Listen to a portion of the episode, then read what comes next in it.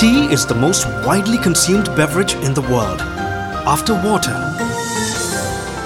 Did you also know, though the Eastern world has been using tea for more than four thousand five hundred years, tea was introduced to the West only four hundred years ago.